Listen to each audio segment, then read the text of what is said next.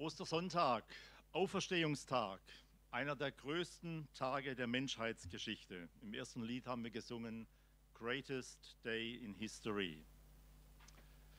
Matthäus berichtet in seinem Evangelium, als der erste Tag der Woche anbrach, geschah ein großes Erdbeben. Der Engel Gottes kam vom Himmel herab, trat hinzu und wälzte den Stein vom Grab. Und zu denen, die ins Grab gekommen waren, um an Jesus die Totensalbung zu vollziehen, sagt der Engel, ich weiß, dass ihr Jesus, den Gekreuzigten, sucht. Er ist nicht hier, er ist auferstanden. Dieser Tag der Auferstehung ist eigentlich nur vergleichbar mit zwei anderen Tagen in der Geschichte unserer Menschheit. Zum einen dem Schöpfungstag, als Gott durch sein Wort diese Welt aus dem Nichts geschaffen hat. Gott sprach und es ward. Und zum anderen mit dem Tag der Vollendung, wenn Gott mit dieser Welt zu seinem Ziel kommen wird und die neue Schöpfung bringt. Siehe, ich mache alles neu. Der erste Schöpfungstag, die Neuschöpfung und in der Mitte, in der Mitte drin der Auferstehungstag, den wir miteinander heute feiern. Jesus ist auferstanden. Der Tod ist entmachtet. Er hat nicht mehr das letzte Wort. Das Wort Tod sicher muss man eigentlich aus dem Vokabular streichen. Der Tod ist kein sicherer Kandidat mehr. Es müsste ersetzt werden durch auferstehungssicher. Der Tod ist entmachtet. Und auch das Böse und der Böse, Satan, ist entmachtet. Was für eine Botschaft angesichts all des Bösen, das in unserer Welt noch geschieht. Für ihn, für Satan war dieser Tag der Anfang vom sicheren Ende. Was für ein Tag. Und dann lesen wir, wie wir es vorher auch gehört haben, es war am Abend jenes ersten Tages der neuen Woche. Die Jünger hatten solche Angst vor den Juden, dass sie die Türen des Raums, in dem sie beisammen waren, verschlossen hielten. Was für ein Kontrast. Auf der einen Seite das offene Grab. Der Stein, der das Grab verschlossen hat, ist weggerollt. Das Grab ist leer. Die Mauer des Todes, an der jedes menschliche Leben scheitert, durchbrochen, abbruchsreif.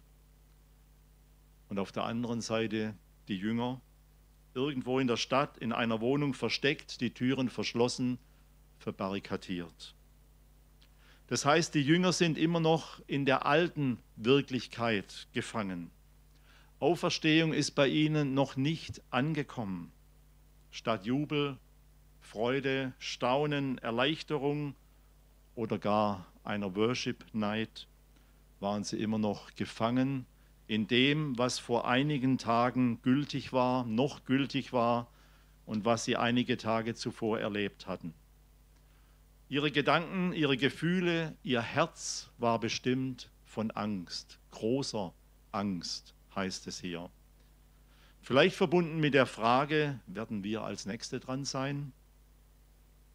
aber auch Perspektivlosigkeit. Sie haben ja keine Ahnung, wie es weitergehen soll.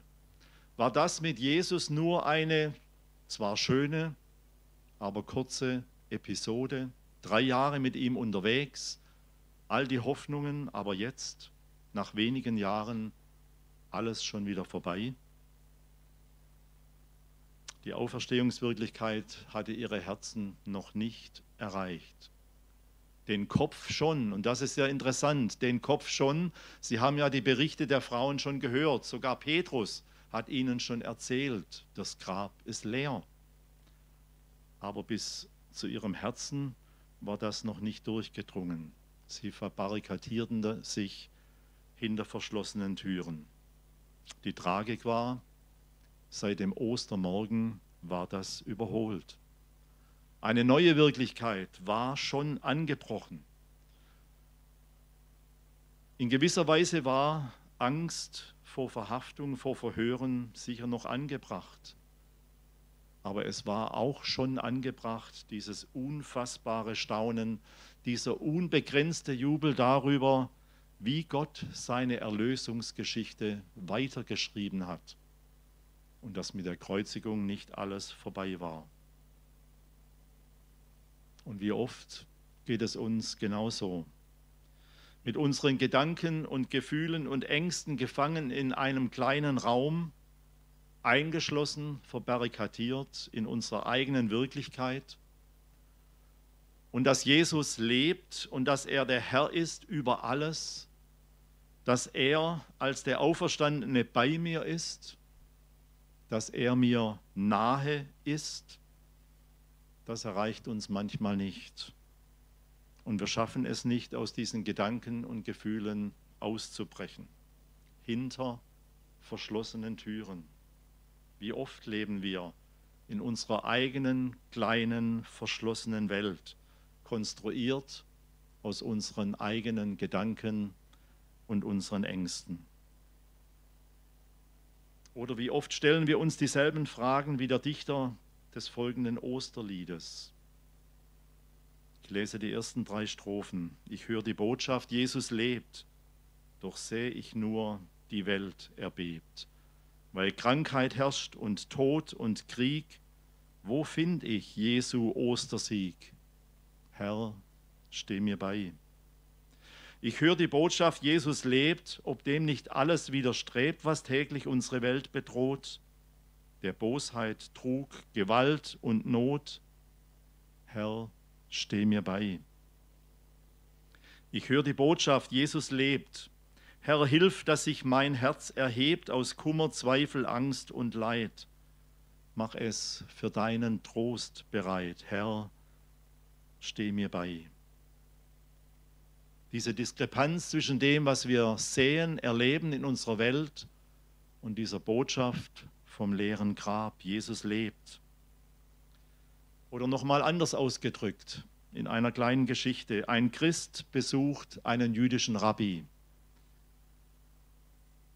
Der Rabbi lässt ihn ein in sein Zimmer. Der Christ erklärt, der Messias ist schon gekommen. Jesus der gekreuzigte, der Auferstandene. Jesus, Gott hat schon gehandelt in diesem Jesus, Messias. Und der Rabbi hört sich das alles an, schweigend an, und irgendwann steht er auf und geht zum Fenster und öffnet das Fenster und schaut lange hinaus. Und dann dreht er sich um zu seinem Besucher und sagt, es hat sich nichts verändert. Und das ist die Spannung, in der wir Christen leben, dass wir auf der einen Seite den endgültigen Sieg verkündigen und um diesen endgültigen Sieg an Kreuz und am Auferstehungstag wissen und man uns auf der anderen Seite vorhalten kann, und wir sehen es ja auch selber, es hat sich nichts verändert. Die Frage damals wie heute, was hat sich mit der Auferstehung von Jesus eigentlich getan, verändert, neu geworden? Und wie kommt diese Auferstehungswirklichkeit in mein Herz, in mein Leben?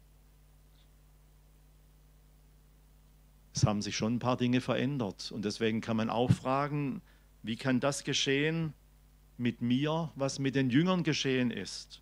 In den wenigen Tagen nach diesem sich ängstlich verstecken, verbarrikadieren, stehen diese Leute mit großem Freimut auf den Plätzen Jerusalems und reden von diesem Jesus, bekennen sich zu ihm, zu ihm als dem gekreuzigten und auferstandenen Messias Gottes. I'm no longer a slave of fear, haben wir gesungen, I'm a child of God. Es hat mich erinnert, vor anderthalb Jahren bei der Nationalen Studentenkonferenz in Belarus wurde dieses Lied auch gesungen von einem nigerianischen Studenten. I'm no longer a slave of fear. Im Leben der Jünger hat sich was verändert. Wie kommt das in unser Leben hinein? Drei Gedanken dazu aus dieser Geschichte, die wir vorher gehört haben. Das erste, Jesus kommt zu uns in unsere Verschlossenheit. Jesus hat nicht draußen gewartet, beim Grab oder im Tempel oder sonst irgendwo.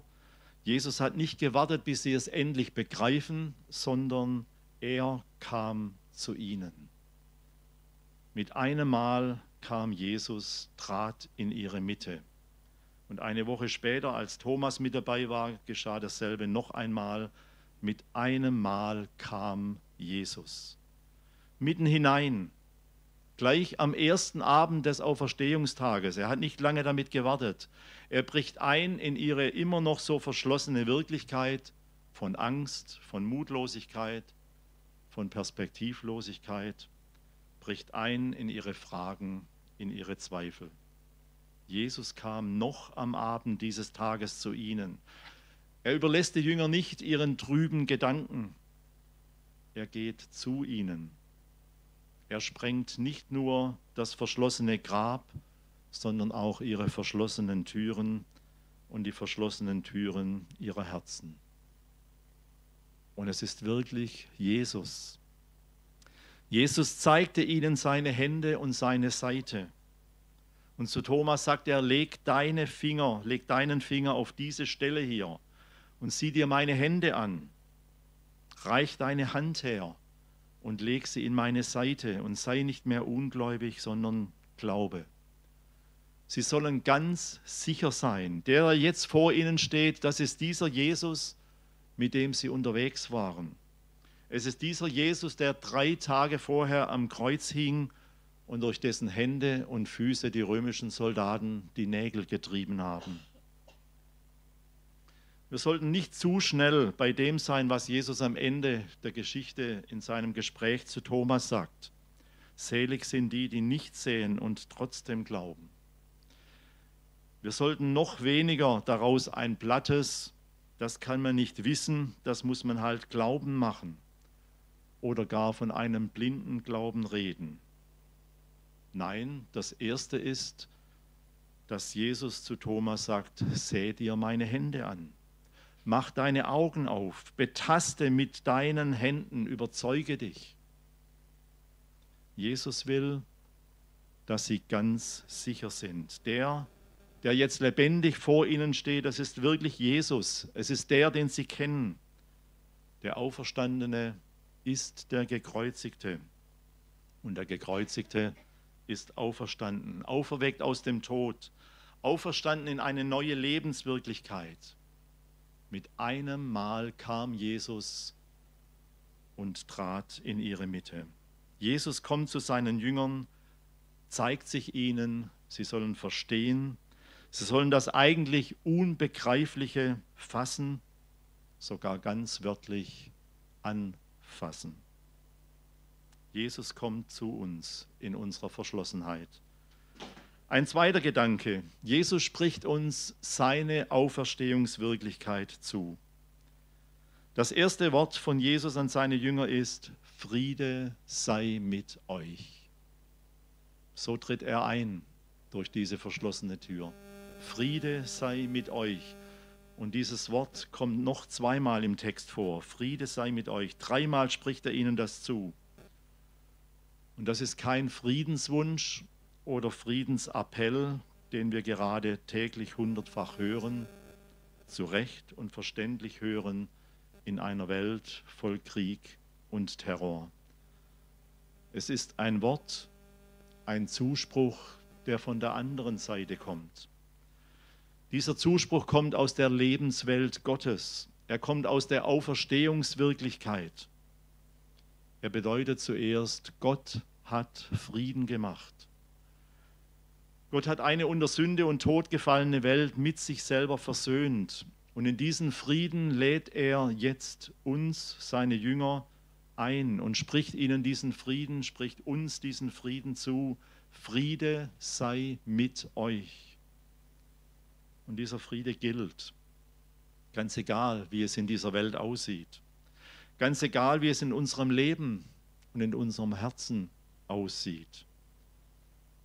Es ist der Friede, den Gott gemacht hat am Kreuz und in der Auferstehung von Jesus. Es ist der Friede, den Gott uns schenkt, den er uns zuspricht, in den wir eintreten dürfen.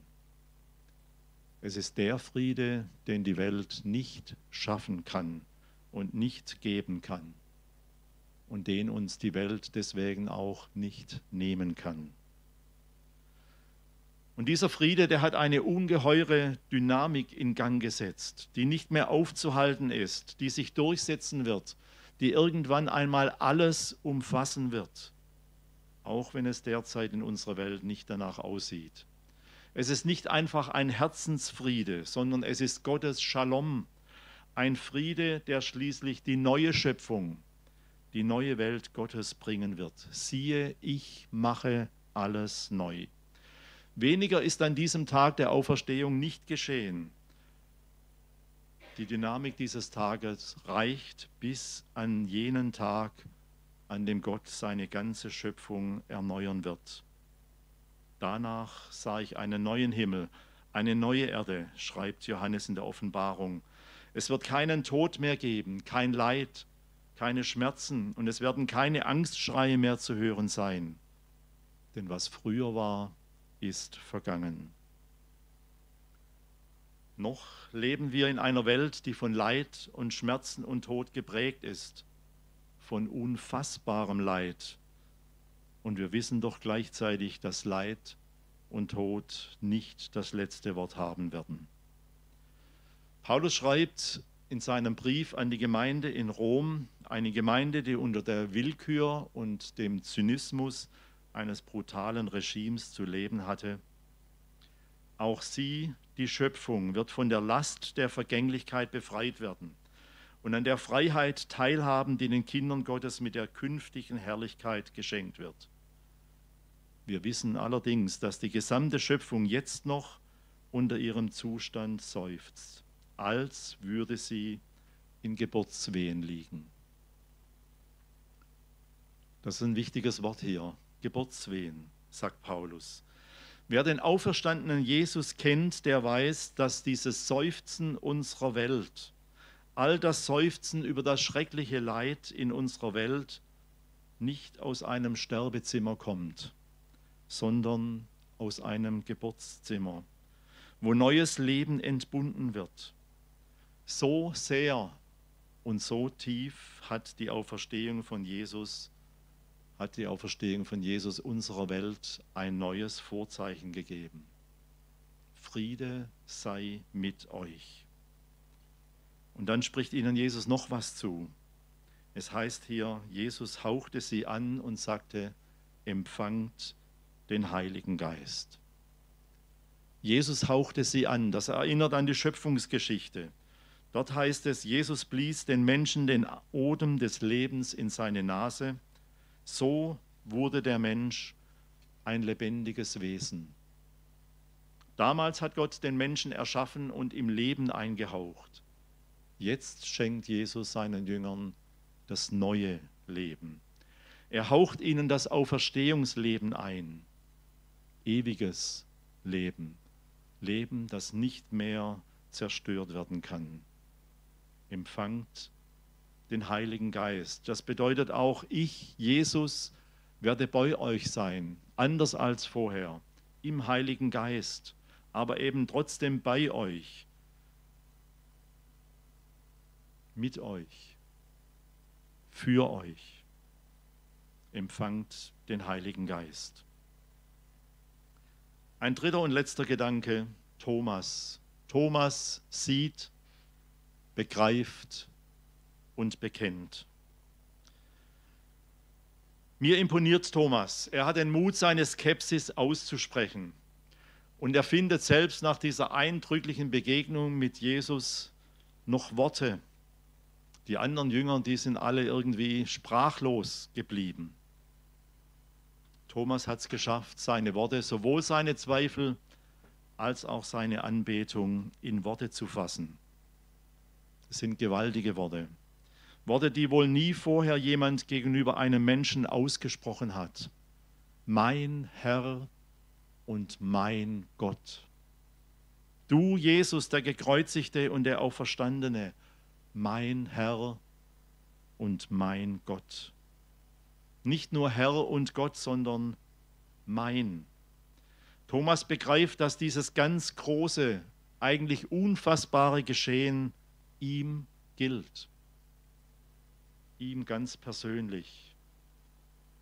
Und mit diesen Worten hängt sich Thomas an Jesus und macht sich glaubend an ihm fest. Jesus, du, mein Herr und mein Gott.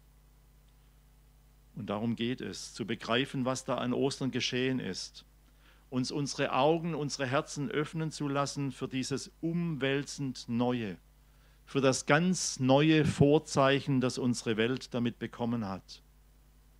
Nicht mehr Sterbezimmer, sondern Geburtszimmer. Ja, unter Schmerzen, aber unter den Schmerzen der Wehen, die auf die neue Welt Gottes hinführen werden. Und es geht darum, uns glaubend an diesen auferstandenen Jesus anzudocken, so wie es Thomas gemacht hat. Mein Herr und mein Gott. Oder in anderen Worten, so wie es Paul Gerhardt in dem wohl berühmtesten Osterlied zugegeben, in einer etwas veralteten, aber umso bildreicheren Sprache formuliert hat. Auf, auf, mein Herz mit Freuden, nimm wahr, was heute geschieht. Wie kommt nach großem Leiden nun ein so großes Licht? Und dann später im Lied, ich hang und bleib auch hangen an Christus als ein Glied. Wo mein Haupt durch ist gangen, er, Jesus, da nimmt er mich auch mit. Er reiset durch den Tod, durch Welt, durch Sünd, durch Not. Er reiset durch die Hölle. Ich bin stets sein Gesell. Ostersonntag, Auferstehungstag. Christus ist auferstanden. Er ist wahrhaftig auferstanden. Der Friede des auferstandenen Jesus sei mit dir. Amen.